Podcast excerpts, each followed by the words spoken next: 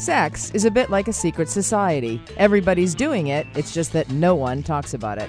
Well, except me, of course, here every Sunday night on the C K N W Sunday Night Sex Show, the show where we educate everyone about sexual health, how it relates to overall health, making your relationships the best they can be. Good evening. I am Maureen McGrath, a registered nurse in the field of sexual health. I am also the author of the book Sex and Health, Why One Can't Come Without the Other. I'm a researcher, blogger at Fifty Shades of Pink, clinician, TEDx speaker, and your resource to help start that conversation, answer your questions, and help you discover new and exciting things about sex, relationships, health, love, and your body. I make no innuendos, no judgments, and no apologies. Just fearless, straight-up talk about, you guessed it, sex. I guarantee it will be illuminating, enlightening, and fun. So please stay with me. Please put the kidlets to bed as listener discretion is advised. Keep in mind, we're going to be discussing a lot of sexual health topics tonight. Good evening. It's uh, my pleasure to be here with you this evening. Thank you so much for joining me. If you have any questions for me tonight, email me, sextalk at c k n w dot com. We have lots of different subjects on the program tonight. In line with my single ladies segment, or all the single ladies, I'm going to be covering why you're attracted to the wrong men. That should be interesting. Uh, are you attracted to the wrong men? What kind of men are you choosing in your life, ladies, if you're choosing men?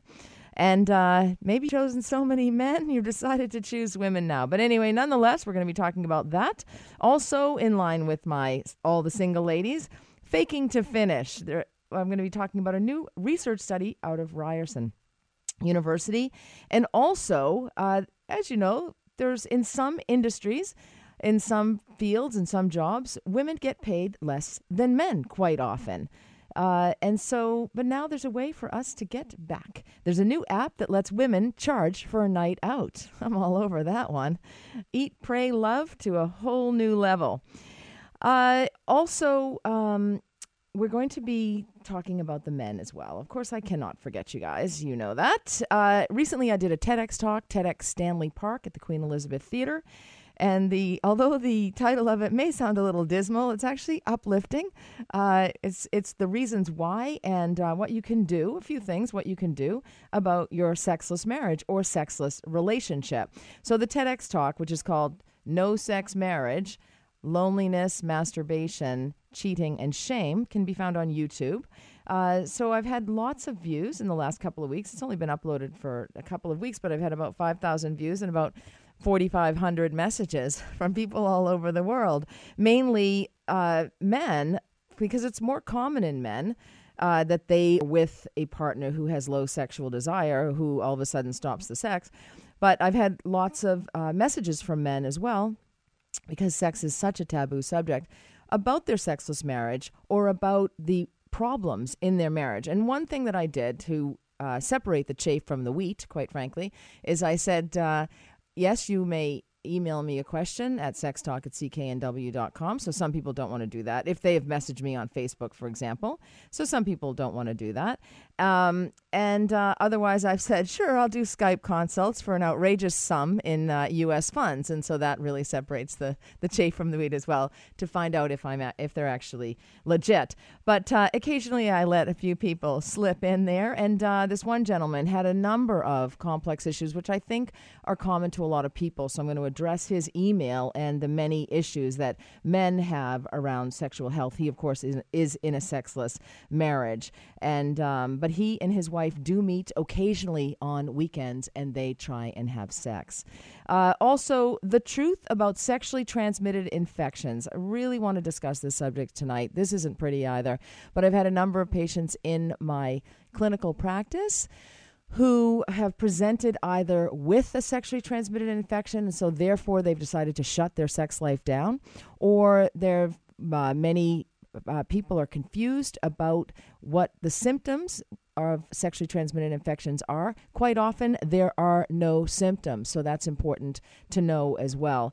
So I've, uh, I'm going to review a couple of cases, and in particular we're going to focus on herpes, which is one of the most common sexually transmitted infections out there. So I'm going to dispel some of the myths. Uh, some people decide to make up their own um issues or ideas, or denial is a is a big drug when it comes to sexually transmitted infections. But as I always say, it is so much better to know what you are dealing with than than not, uh, to understand that. So um, some of the symptoms, what you can do about it, how you can live, how you can live and still be in a relationship and be happy and, and feel sexually confident and um, uh, feel good about yourself, and also not feel that your sex life is over. So a lot of these issues are embarrassing, they're taboo, they can be complex, um, but the best way to deal with them is to put your problem on the table, know what you're dealing with. There are so many treatments for uh, sexual dysfunction. I had a couple in my clinical practice this week. They were not having sex, and I said, and I often ask why that, why uh, you're not having sex. Is it a medical reason? That's what I'm looking for. And um, this particular woman said, well, that her husband had erectile dysfunction after he had a medical condition. And I said, well, you know, there's treatments for him. There's help uh, that he can get. And uh, she said, no, please don't tell him. I'm just fine the way it is. And it's really sad when sex lives are shut down like that. And, and is it fair, I ask, that uh, because somebody has low sexual desire, is it fair to end basically, or terminate somebody's um, sex life? Uh, do we impose that on somebody? And, and how fair is that when we are sexual beings? And it's very important that we're intimate with other people and close. And uh, it's it's good for your physical and emotional well-being. So uh, I ask, is it fair that we impose uh, Uh, no sex lifestyle on somebody that we allegedly love and care about? So oftentimes, though, it's because people don't know what to do about it or don't know what they should do about it. So that's what this show is about. This is about addressing the sexual health issues, the health issues, relationship issues. So feel free to email me, sextalk at c k n w dot com, and uh, perhaps I'll read yours. I'll definitely answer all of my emails. So But I may read yours on the air, and you never know. It could help somebody out there, which is uh, is really also um, what this show is about, just trying to raise awareness, help people make life and love just a little bit better for all of you. So when I return, I'm going to be talking about women's accounts of feigning sexual pleasure to end unwanted sex. I'm Maureen McGrath. You're listening to the Sunday Night Sex Show here on News Talk nine eighty C K N W.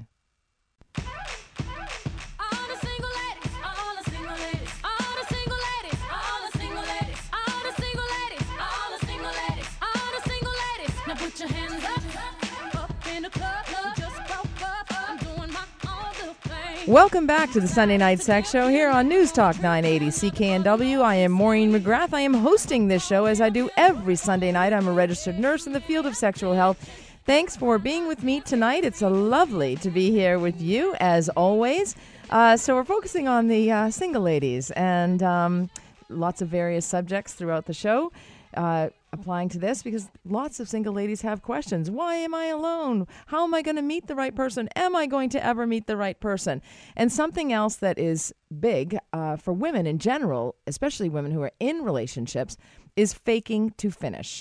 Uh, you know what I'm talking about, ladies. The big faker. If uh, uh, faking orgasm, which I'm not a proponent of. I don't think it's beneficial. I don't think it's healthy. I don't think it's good for you. I don't think it's something you should practice. A lot of women cannot experience orgasm, have never experienced orgasm, don't know what it feels like, are not vulnerable enough, or not comfortable enough in their relationships. There are a number of reasons. Uh, I find in my clinical practice, I see a lot of patients, female patients with primary anorgasmia, unable to experience an orgasm. And and quite often I talk to them about mindfulness, cognitive behavioral therapy, lots of other strategies, ensuring that their vaginal health is um, is uh, in great shape, basically. And that means that the pH is balanced and that it's there's good moisturization. They're able to get aroused. Uh, so all of that is so important in terms of the female sexual response cycle to actually have women be able to experience orgasm. But there is a new research study out of Ryerson University that explores desire, consent, and harmful sexual norms. And I thought this was an interesting research study. When talking about troubling sexual sexual encounters, Some women mention faking sexual pleasure to speed up their male partner's orgasm and ultimately end sex. We we think of this in committed relationships. We don't think of it in the harmful sex situations. So this was one of the findings that the that women speed up uh, sexual pleasure uh, so their male partner can have an orgasm and the sex will end. So this is one of the strategies of a qualitative study led by Emily Thomas out of Ryerson University. She's a student in clinical psychology, and this was part of a larger study on women's accounts of feigning sexual pleasure. Uh, so this is quite interesting. Participants or study subjects were recruited to talk about faking or feigning sexual pleasure in the context of consensual sexual encounters. So it was surprising to everybody, and I'm I'm quite surprised by the results of this, that all of the participants spoke explicitly of faking an orgasm to end at least one negative or unwanted sexual experience. So they're they're actually faking that they're enjoying this. This could have some impact on some of these uh, sexual Uh, abuse cases that we have in this country and, and the world over.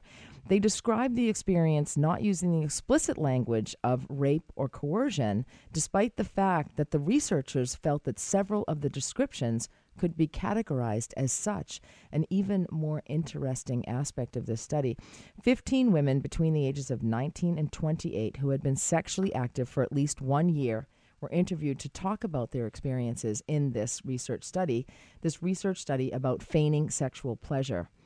Despite being recruited to talk about consensual sex, all of the fifteen women spoke of at least one negative sexual experience.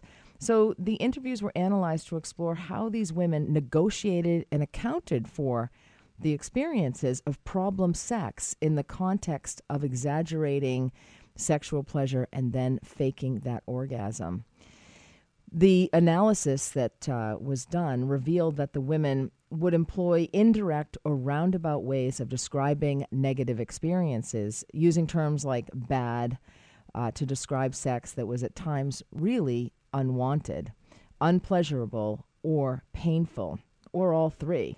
They could have experienced all of that. These women spoke of faking orgasm as their strategy their number one strategy to end these troubling sexual encounters, which was troubling to these researchers, and it's got to be troubling to women and men as well. So faking orgasm was their solution for ending the sex. They didn't feel comfortable ending of any other way. They didn't have their voice. They couldn't find their voice. They didn't feel comfortable adding their voice. So this research highlights some interesting cultural issues as why women consent to sex that they don't desire. It also highlights dominant and widely accepted norms that the appropriate way to end a sexual encounter is to fake an orgasm, and it points to a lack of available language or a voice to describe women's experiences that acknowledge, names, and confronts the issues that the women spoke about in this research study.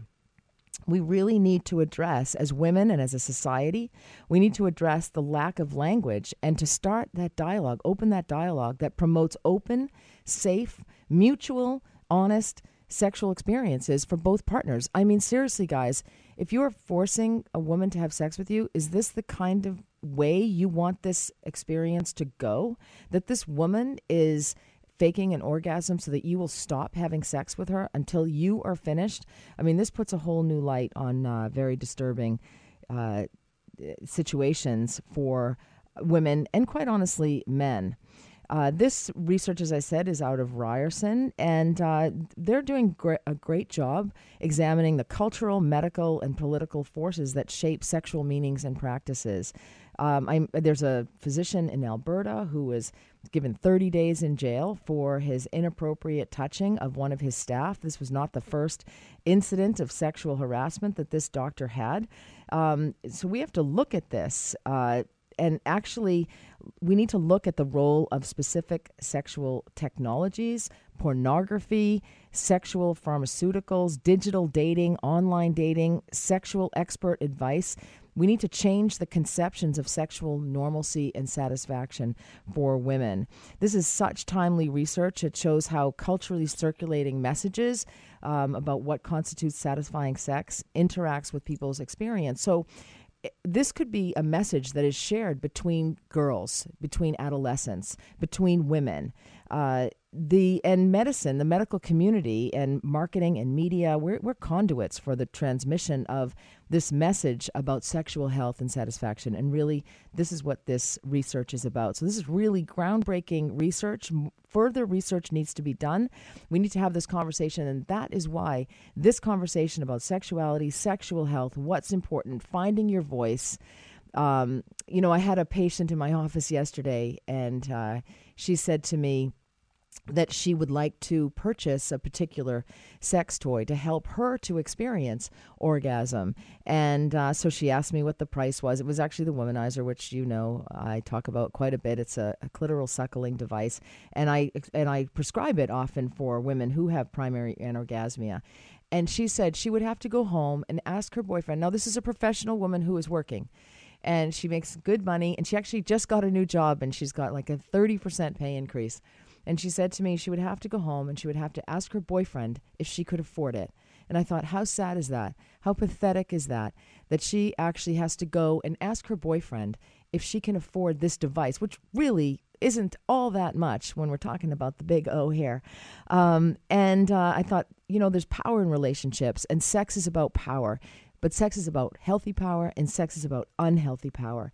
And that was a clear example of unhealthy power. A woman needs to make her own decision. We need to teach girls and women that they can make their own decisions. That's why it's important to be financially independent, uh, however that looks to you, to be able to spend your own money, to make your own money, spend your own money, be compensated perhaps for, if you're a stay-at-home mom, be compensated for that. Actually have a certain amount put in your bank account every single month that you are allowed to make decisions around spending.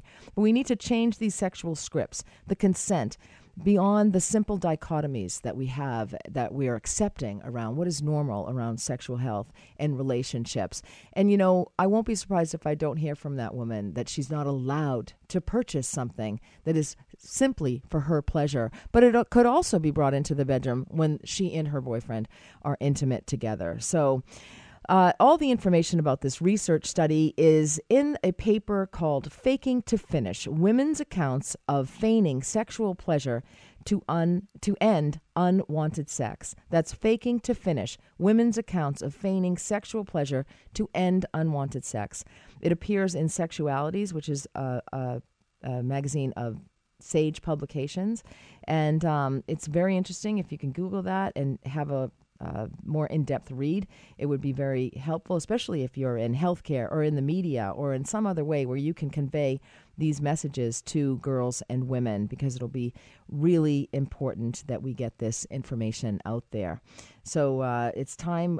Uh, it's a time for women today. It's a time for girls and women. We're making advancements in the workplace, not enough.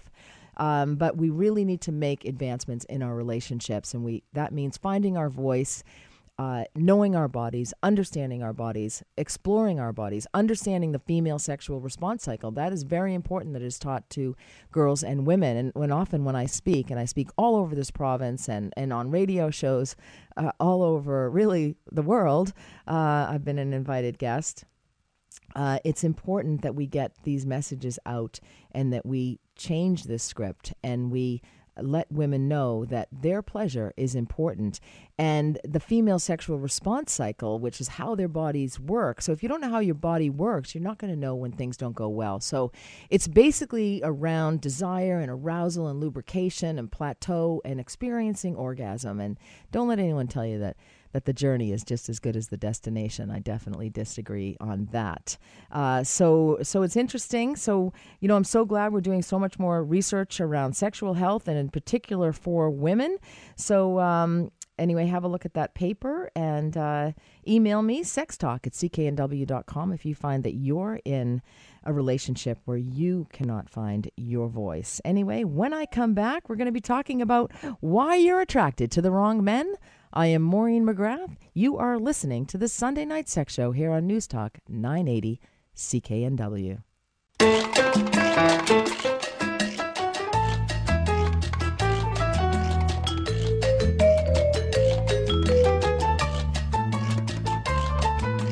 Welcome back to the Sunday Night Sex Show here on News Talk nine eighty C K N W. I am Maureen McGrath, registered nurse in the area of sexual health, hosting the show. Thanks for staying with me. Thanks for joining me if you're if this is your first time.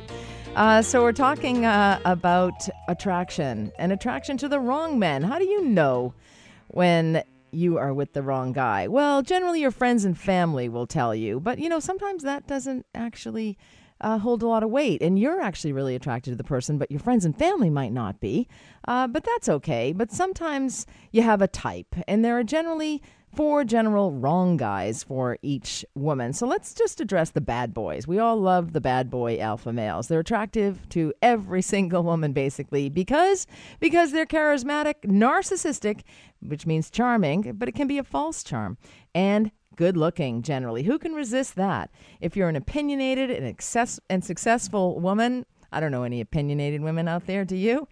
Chances are the bad boy is not going to work for you ever, and it likely won't work for successful women either. The bad boy is really a good candidate for that laid-back lady who is looking for someone to take the reins. So that's basically one type. But you know what? Y'all got to experience the bad boy, because there is nothing like it. But you know, if you can go into it mindfully and just say, you know what? I'm just going to enjoy myself here. This is, I'm going to take it for what it is. I'm just going to have some fun.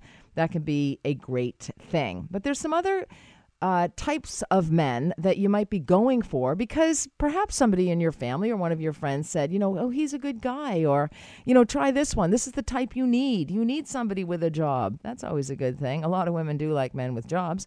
Um, but there's another type. There's the best friend type. So if your attraction is similar to that of a best friend, and so many people say, uh, I married my best friend. Fabulous. That's why we have so many sexless marriages, or so many boring sexless marriages. Anyway, um, so I don't recommend you marry your best friend. I recommend you marry somebody, or you be with somebody that you can have a darn good, passionate fight with.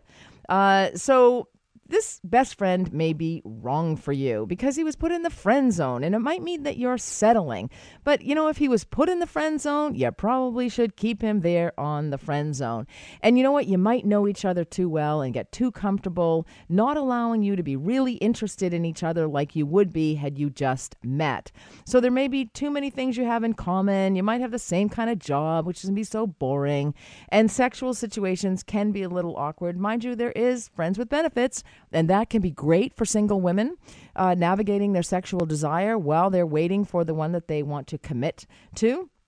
Um, but there are some people who like the comfort of having someone who knows you inside and out. But then there's always this one. This is the dangerous one, the one your mother wants. And I've heard so many people uh, say, well, my parents liked him, or he was within our social Uh, circle, or he was in the same at the same level of socioeconomic status. So, you know, if you're a mother, try not to have an opinion on everyone your children date. Let your children choose the one they want. Even if he drives a Harley, is tattooed all over, if she's attracted to him, she's going to be happier. I one time had a, a patient in my practice, and the mother didn't like the guy. Um, she liked somebody else, but the other person was a, a heavy drinker. He wasn't working, but, and she was very happy with this.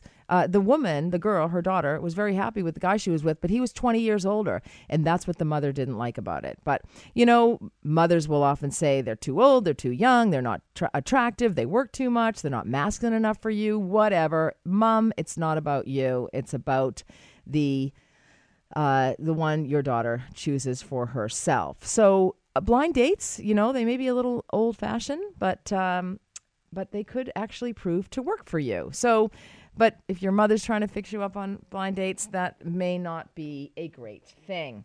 How about that too good to be true guy? I think this falls into the uh, narcissist guy as well. Too charming, too nice, uh, too good to you, too generous, too funny, too fabulous, uh, and he might be uh, the nice guy.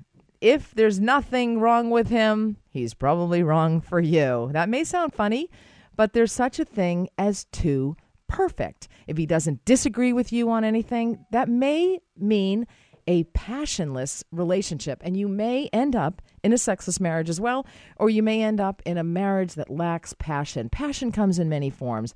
It does come in arguing. It does come in sexting. It does come in your communication. It does come in the bedroom. Uh, so passion is a really vital aspect of any healthy and good relationship, and relationship that is fun. So if a guy doesn't disagree with you on anything or have his own views, honestly, the relationship is not going to last a long time. This is why women reject the nice guys so often, because they're so eager to please, non-confrontational, and they, they do truly want you to be happy. But, you know, because of their laid-back view on dating, they may not seem as masculine to uh, some women. These guys are generally the underdogs, and they are the least chosen by women. And, you know, with with good reason at times. They might be more passionate with somebody else. And that's that neurochemistry of love and lust and attraction.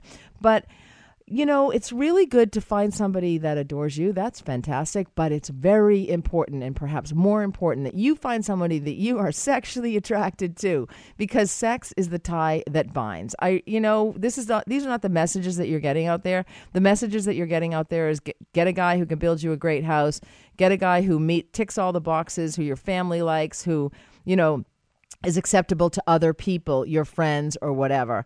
No, get a guy that you're attracted to, because when you close that door at night, whether that's your house door, your bedroom door, you want to be able to uh, be so passionate and so attracted and uh, make love with this person and just be totally comfortable with this person from uh, that perspective. So if one guy, one type of guy hasn't worked for you in the past, he may not work for you in the future, but take a look at your approach. Anyway, when I come back, a little bit more about sexual health. I'm Maureen McGrath. You're listening to the Sunday Night Sex Show here on News Talk nine eighty.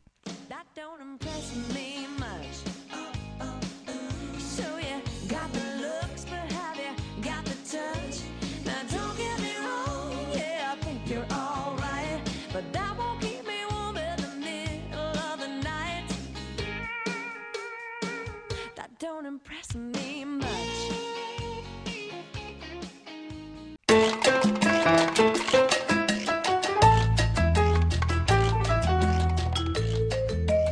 Welcome back to the Sunday Night Sex Show here on News Talk nine eighty C K N W. I am hosting this show. I'm Maureen McGrath, registered nurse in the field of sexual health. Recently, I did a TEDx Stanley Park talk to a crowd of about two thousand people, and I dared to stand up there and let the cat out of the bag, quite frankly, about sexless marriages, or less than sexually satisfying marriages and relationships, was basically what the talk was about. It was a little tongue-in-cheek uh, uh, in some parts. Some of it was uh, fact-based, and other parts were stories that I shared about my clinical practice over the years, and uh, and some were just some of the realities that you wouldn't think about that may contribute to a sexless marriage. So I've been, uh, of course, it's on YouTube. You can Google No Sex Marriage, Maureen McGrath, TEDx Stanley Park, and you can have a watch of it if you like. Uh, so I've gotten loads and loads of messages around this, and especially around Facebook, and I needed to learn to Uh, have strategy to deal with all of these messages and to separate the chaff from the wheat, quite frankly, to see who is really just being inappropriate and who was being, um, who really had a problem. So I, I suggested that the people who, anyone who emailed me um, or messaged me on Facebook, that they email me at sextalk at c k n w dot com, and I suggest you do the same. And so I had an email from a gentleman, I believe he's from India, and I've had messages from people all over the world, Pakistan, Tunisia, Algeria, Ghana, everywhere, Canada and the U S, of course, um, about the issues and how some people said it was bang on, pun intended. Some people said it just took me to get engaged for the sex to end. Uh, another comment was from a man who said, uh, I've been married twice and the sex ended both times, um, right after uh, I got married. So this is, uh, but it's not just limited to men. Uh, women are also in sexless marriages, or You know, and the problem arises when there's desire discrepancy. So when one person wants sex and the other doesn't, and there's a number of reasons, medical conditions, you know, for men, it might be low testosterone, it might be depression, it might be anger issues, it may be unresolved conflict, it may be excessive weight. So there's lots of different reasons. So I wanted to read this email to you because it, he addresses a lot of the problems of Uh, a sexless relationship. So he said, "Hi, Maureen, I'm Syed, your Facebook friend. I'm sending you my issues here. Please suggest what I should do." So he said he has erectile dysfunction most of the time since he was married sixteen years ago. And this his erection takes such a long time to become hard, and even he can't keep his erection more than thirty seconds. His wife gets so annoyed with me. He said, my wife gets so annoyed with me. She left me a few years ago. I don't have any children, but that's my wife's issue, as the doctors say. He says he also has premature ejaculation, so he can't keep his erection long enough to satisfy his partner and ejaculate. He ejaculates within a minute, and he's not satisfied either. He says, I started masturbation in early age, at an early age, the age of ten, as one of our neighbor boys used to touch other boys' penises. It made it so sensitive. Then one day I started masturbation. Now I'm forty-five and married, but still masturbate almost every day. And I feel really badly about this. Mentally, I love to have sex, but physically, I, it's hard to perform because of erectile dysfunction, premature ejaculation. My penis size and thickness is above normal after erection, though. And then he says to me, please resolve my issue. I have pre- been prescribed Viagra, but it makes me feel have a headache and nausea. I try to avoid it. I'm hypertensive, and I have chronic migraine pain. I had a history of bilateral varicocele and had surgery sixteen years ago. Uh, unless there was some nerve damage, there shouldn't be a problem there, but that shouldn't be a contributing factor. But I had a few questions for him, and so these are some questions that I typically ask in my clinical practice, and I'm asking you these questions if you are in a sexless relationship or if you're having issues around premature ejaculation or, or uh, erectile dysfunction or chronic masturbation, chronic pornography, stress, infidelity, or you're, you've ended up in divorce because you're not having sex in your relationship. So I asked Syed, uh, were you inappropriately touched as a child by the neighbor boy? Do you take medication for your hypertension? Because hypertensive, antihypertensive medication can lead to low sexual desire and erectile dysfunction. Do you take any other medications? Can you get an erection when you masturbate? Uh, I also advised him that there's no reason to feel badly about masturbation unless it's impacting his life. Have you ever had a testosterone level done, and is it normal? Are you overweight? How tall are you, and what do you weigh? Because I wanted his B M I uh, so I could...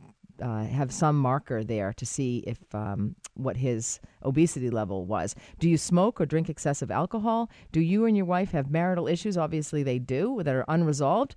And were you able to get an erection before you married and or had varicocele surgery? So his responses were, he rem- you know, it, he describes having been inappropriately sexually touched by that neighbor boy. Uh, he remembers the boy to be a bit older, and he didn't know. He thought maybe he was gay. He liked to touch their penises when he was around ten. That's going to impact the vulnerability you have in a sexual relationship when you get older or when you get into intimate relationships. So sexual abuse is a huge contributing factor to a sexually satisfying experience. Many people feel shame, and they hate sex, and they, they get very confused and anxious around it. Uh, he's he described that he was able to masturbate when in the shower with shampoo or soap. He always had a good erection when he was a teenager in or in his twenties, but when he got married in his thirties, that time he had erectile dysfunction issues. And he and his wife were both virgins when they got married, uh, and he was so nervous on the wedding night uh, that he didn't perform sex until after a month, uh, um, until one month after the wedding. Um, and he said it was okay, but often had erectile dysfunction and premature ejacula- ejaculation issues. And his wife was always annoyed and angry with him. He feels so humiliated and insulted. He was prescribed Viagra uh, ten years ago, and he does take it occasionally before having sex with his wife. But he said uh, he feels a very bad headache and nausea. He takes Coversil, ten milligrams for high blood pressure, which is a um, uh, which will impact it. And he's also overweight. He used to smoke cigarettes, but quit two years ago. And he doesn't have any other partner. He and his wife occasionally get together on weekends to have uh, sex. So these are a lot of contributing factors to low sexual desire, premature ejaculation, E D. He needs to lose some weight. Maybe his blood pressure will come down, deal with his marital issues, deal with the psychological issues. Anyway, when I come back, Back. We're going to talk a little bit more about sexual health. We're going to focus on sexually transmitted infections. I'm Maureen McGrath. You're listening to the Sunday Night Sex Show on Newstalk nine eighty.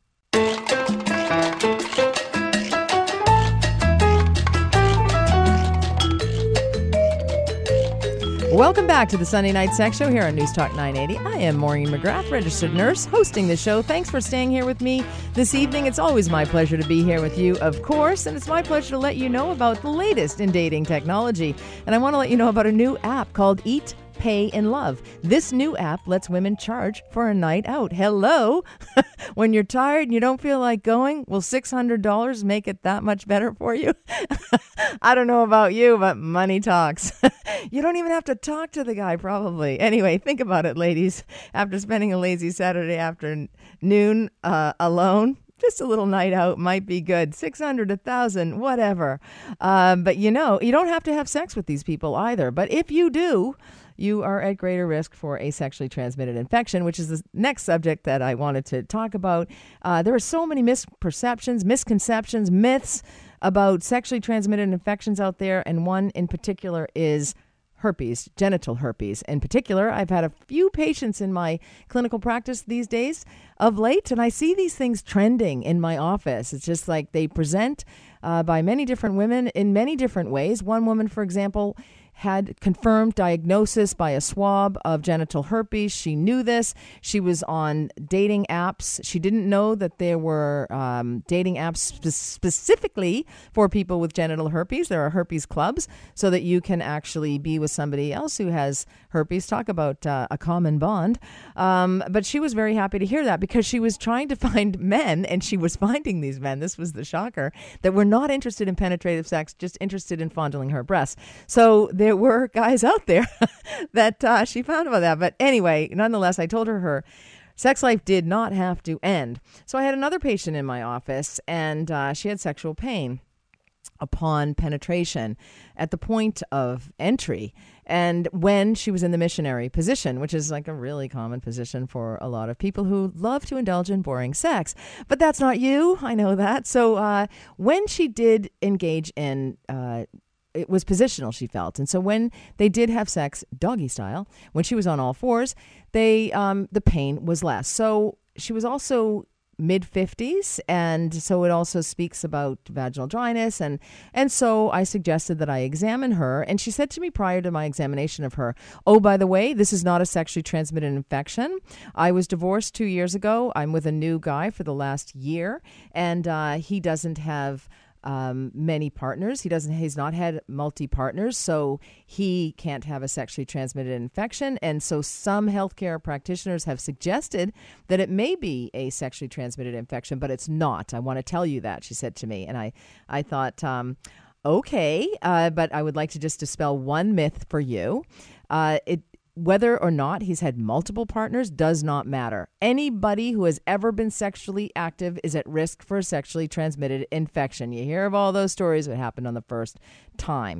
So when I examined her, I noted a few blisters or vesicles at the introitus, the uh, opening at the base of the introitus. The introitus is the opening of the vagina.